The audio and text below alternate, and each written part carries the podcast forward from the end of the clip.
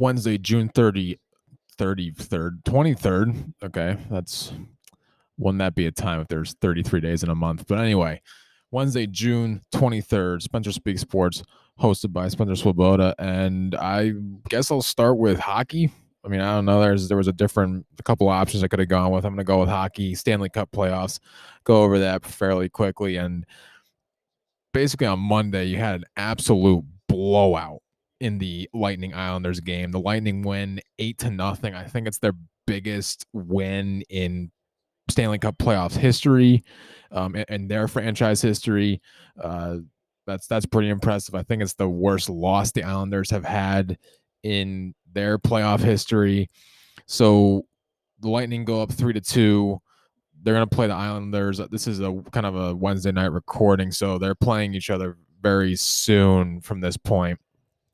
And it's tough for me. I mean, I, I know they're going to New York and it's in the Nassau Coliseum. This could very well be the last game in the Nassau Coliseum. And I I mean, seeing eight nothing, how do you expect the Islanders to bounce back in game six? I think the only the only way is the home crowd, but I feel like the Lightning just have that um that extra gear that the Islanders just don't have to where say th- things got kind of um, nerve wracking, I guess, for the Lightning to where it was 2 2 in the series and the Lightning were the favorite to win the series. They just took it up that extra notch that the Islanders just didn't have. And who knows? It could be different with Varlamov at goal. You had Sor- Sorokin in there for New York the, the uh, last game, and that didn't obviously work out too well. So um, but I I think uh, Varlamov being in there gives them a better shot to win the to win this game in Game Six. But I think the Lightning at this point, like I said, brought it up to another gear. Um, offense is just firing shots away, and yeah, I give them a very good shot to win Game Six, and we'll see if that happens. Now, another Game Six that's going to come up uh, tomorrow, so Thursday is the Golden Knights at the Canadiens game six. And surprising, I think, still a ton of people. The Canadians are leading this series against Vegas, who had the second best regular season point total. They took out the Colorado Avalanche, who had the best regular season point total last round. And now the Canadians are are potentially a game away from going to the Stanley Cup Finals after being down three one against the Toronto Maple Leafs in the first round playoff series. So just a complete flick of the switch there, a complete turnaround to where the Canadians are, yeah, like I said, they're, they're a game away from playing either the Lightning or the Islanders, probably the Lightning, uh, and just just insane. Um, considering they, they were the fourth best team in the North Division. Now that they're going to the playoffs, and I, to me, I think they have to get it done at home uh, tomorrow, game six, because if the Golden Knights even it up three three and they go have to go back to Vegas, then 100% um, advantage Golden Knights there. But I mean, they're they're kind of shaky at goal. I mean, with with Marc Andre Fleury, he's kind of fallen off these last couple of games to where you had uh, Lehner in there for Game Four, who had a pretty good result. Uh, only allowed one goal. The Knights won in overtime, and then you put Fleury back in there. He allows, I believe, three goals because the last one was was an empty netter. But yeah, so that that leaves things up in the question here. Let me see if it's official if Lehner is going to be starting Game Six. Um, I wouldn't be surprised. Okay, I'm not seeing anything yet. So I don't know. I wouldn't be surprised if Lehner's in there for Game Six. But um, anyway, yeah, it's uh, vague. The Golden Knights have their backs up against the wall at this point, and like I said, if if this is going seven, give me Golden Knights. If this uh, and then the Canadians have to win Game Six, I think, to to win this series. But um, so that's that's what I got there. But that would be that would be pretty cool to see Montreal in there. Um, because obviously the Bruins are out, so I'm not like have strong rooting interest. But I think it would be nice to see the Canadians uh, get into the, the Stanley Cup playoffs. Team USA released the I, I had mentioned on Monday the women's basketball roster Now the men's basketball roster is set, and you have 12 players. You have Kevin Durant of the Brooklyn Nets, Damian Lillard of the Portland Trailblazers, Devin Booker of the Phoenix Suns, Jayson Tatum of the Boston Celtics, Bradley Beal of the Washington Wizards, Khris Middleton of the Milwaukee Bucks, Zach LaVine of the Chicago Bulls, Bam Adebayo of the Miami Heat, Draymond Green of the Golden State Warriors, Jrue Holiday of the Milwaukee Bucks, Kevin Love of the Cleveland Cavaliers, and then Jerami Grant of the Detroit Pistons. Now, the players that decided to opt out because you're thinking like, where's LeBron James, where's Steph Curry? Those players opted out along with Anthony Davis, Kyrie Irving, Jimmy Butler, Donovan Mitchell, Chris Paul. Now, the players that didn't make the cut that I found a little interesting: uh, Zion Williamson, Paul George, Kawhi Leonard, Trae Young, Mike Conley, Zach LaVine, Julius Randle, Jaylen Brown. Um, I think that's all. This is from Yahoo Sports. They gave the list of the players that weren't mentioned. I mentioned. I think that's a fair list. I can't really think of anybody else. Maybe Carmelo Anthony. Um, could have been considered just because of his past on the on the U.S. team, but he just based on what he's doing now, it it doesn't really qualify him to be on the Olympic team in, in 2021 here. Um, but yeah, I mean, I I don't. I mean, I Jerami Grant, the Detroit Pistons, and Kevin Love are kind of like question marks to me. Um, I don't know. I guess Kevin Love is a good like role player. It's kind of tough to really tell how good he's been because the Cleveland Cavaliers haven't been that great. Uh, so there's that. Um, I mean, everything looks pretty pretty fair. Um, the one concern that was brought up in this Yahoo Sports article is the the size of the team, to where you have, uh, let's see, Bam Adebayo bio is only listed at six foot nine. Draymond Green can play center, but he's only six foot seven. So going to be a lot of lot of guard play going on here. Um, but yeah, it's just like I I don't know. Maybe I think you would ha- want to have put in like Zion over Kevin Love, right? Or putting Kawhi in there or, or Paul George, but Kawhi is a whole different question now because Kawhi possibly has an ACL injury right now.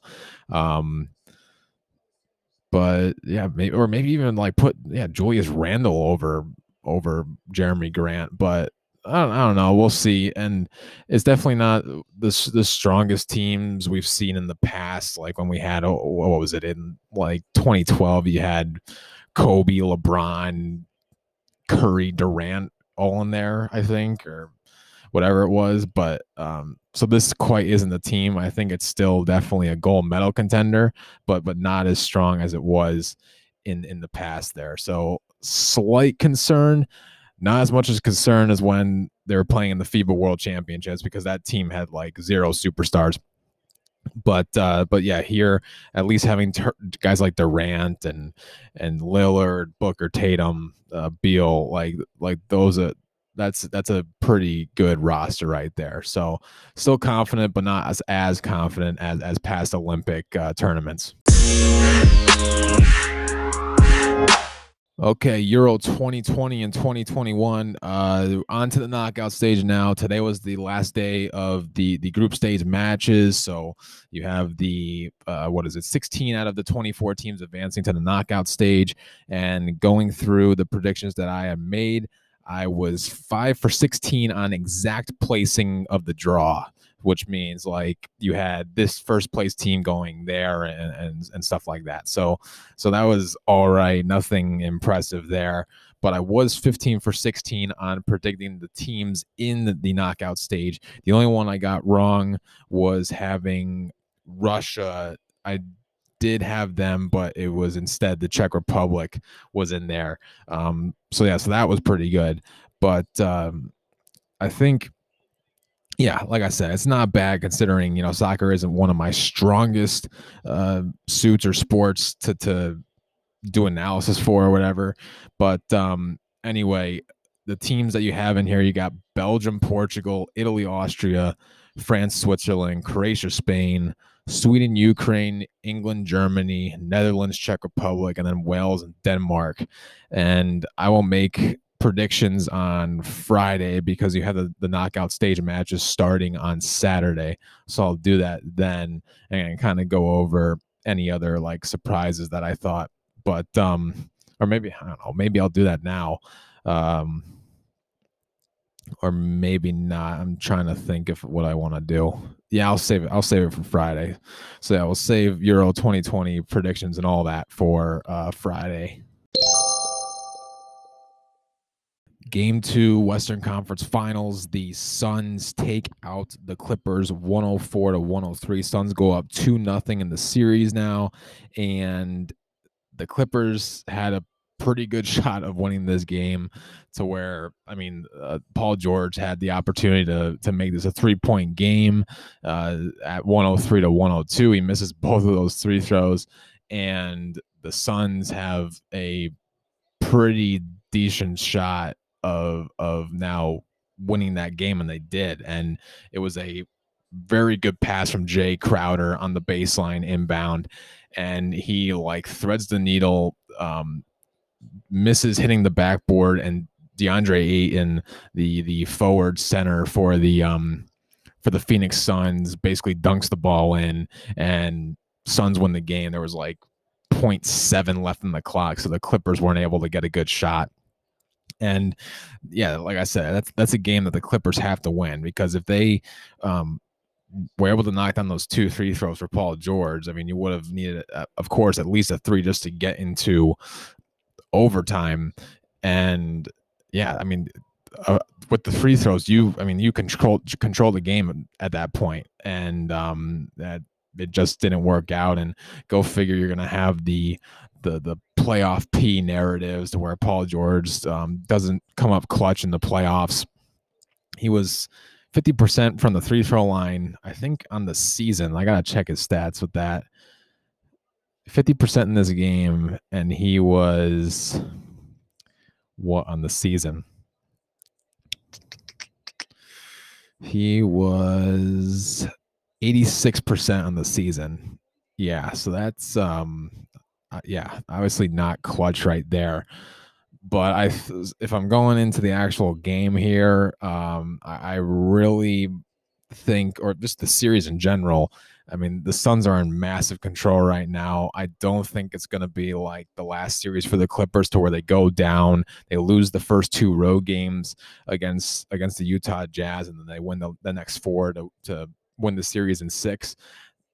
This doesn't seem like that's going to happen this time around because you have the Suns playing like this. They're going to get Chris Paul back probably before Kawhi Leonard is going to be back for the Clippers, if Kawhi Leonard is going to be back at all and just in general, without those two guys, the Suns are having their role, not really role players, but they're just having more players show up um, to where you have like Cameron Payne, who um, he is he is turning out to be the secret weapon of the Suns, considering this guy was on the a G League team last year, wasn't even in the NBA for most of last season, and he goes out and leads the team in scoring with 29 points.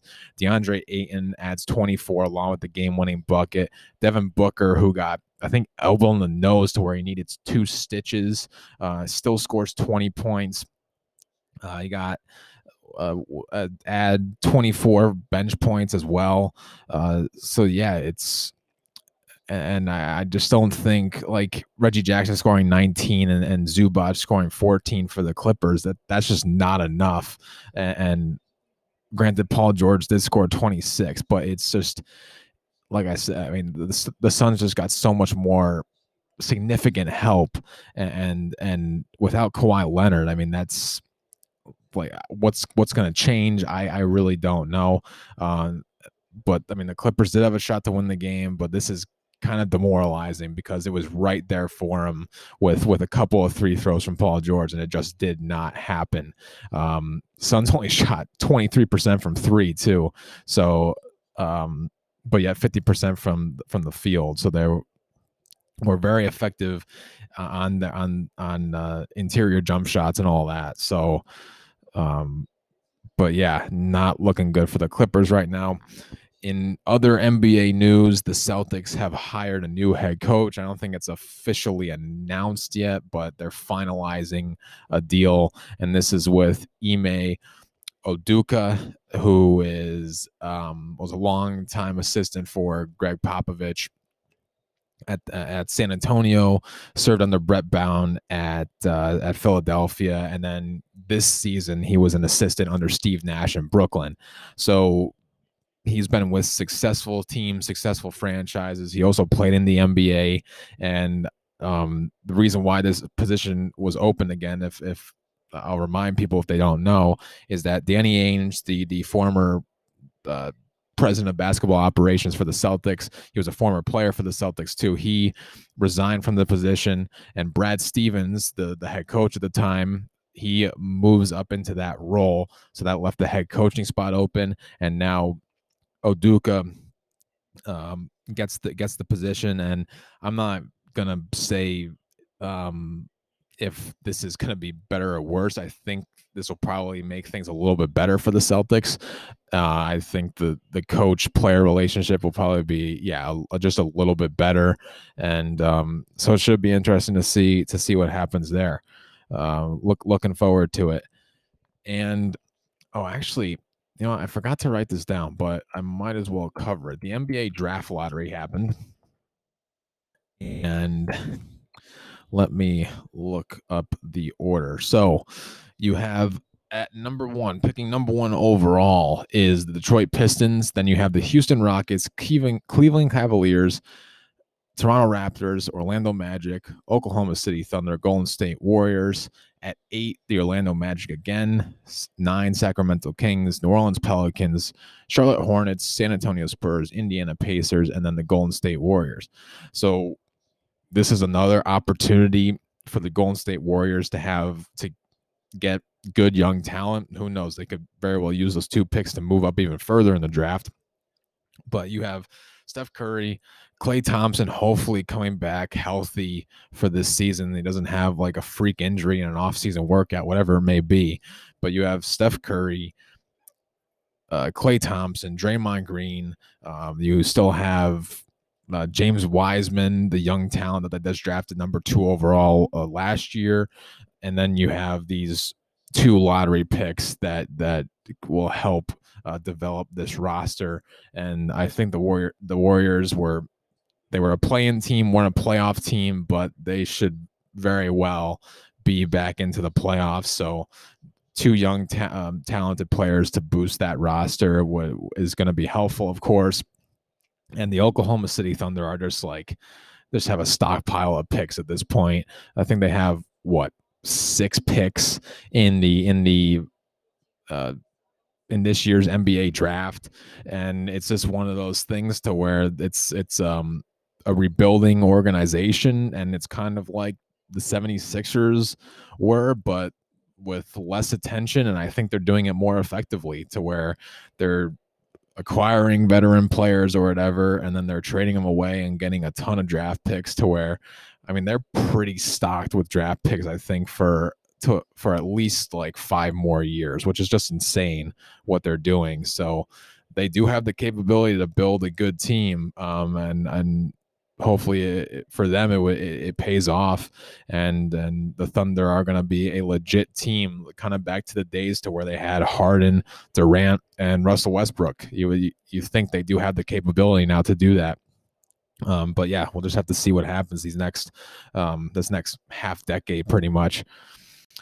Okay, so that's all I got, and I do want to let you all know that, uh, or just to check out the Lob and Smash um, website, the the tennis site for FanSided. Um, I'm writing there. I'm a site expert for it.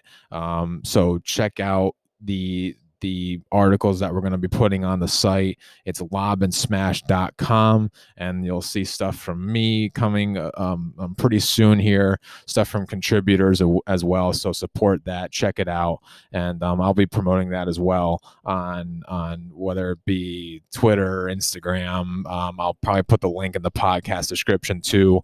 So um, so yeah, it'll be it'll be readily available for you to check out. So that once again, that's lob and smash com, the FanSided um, uh, tennis site.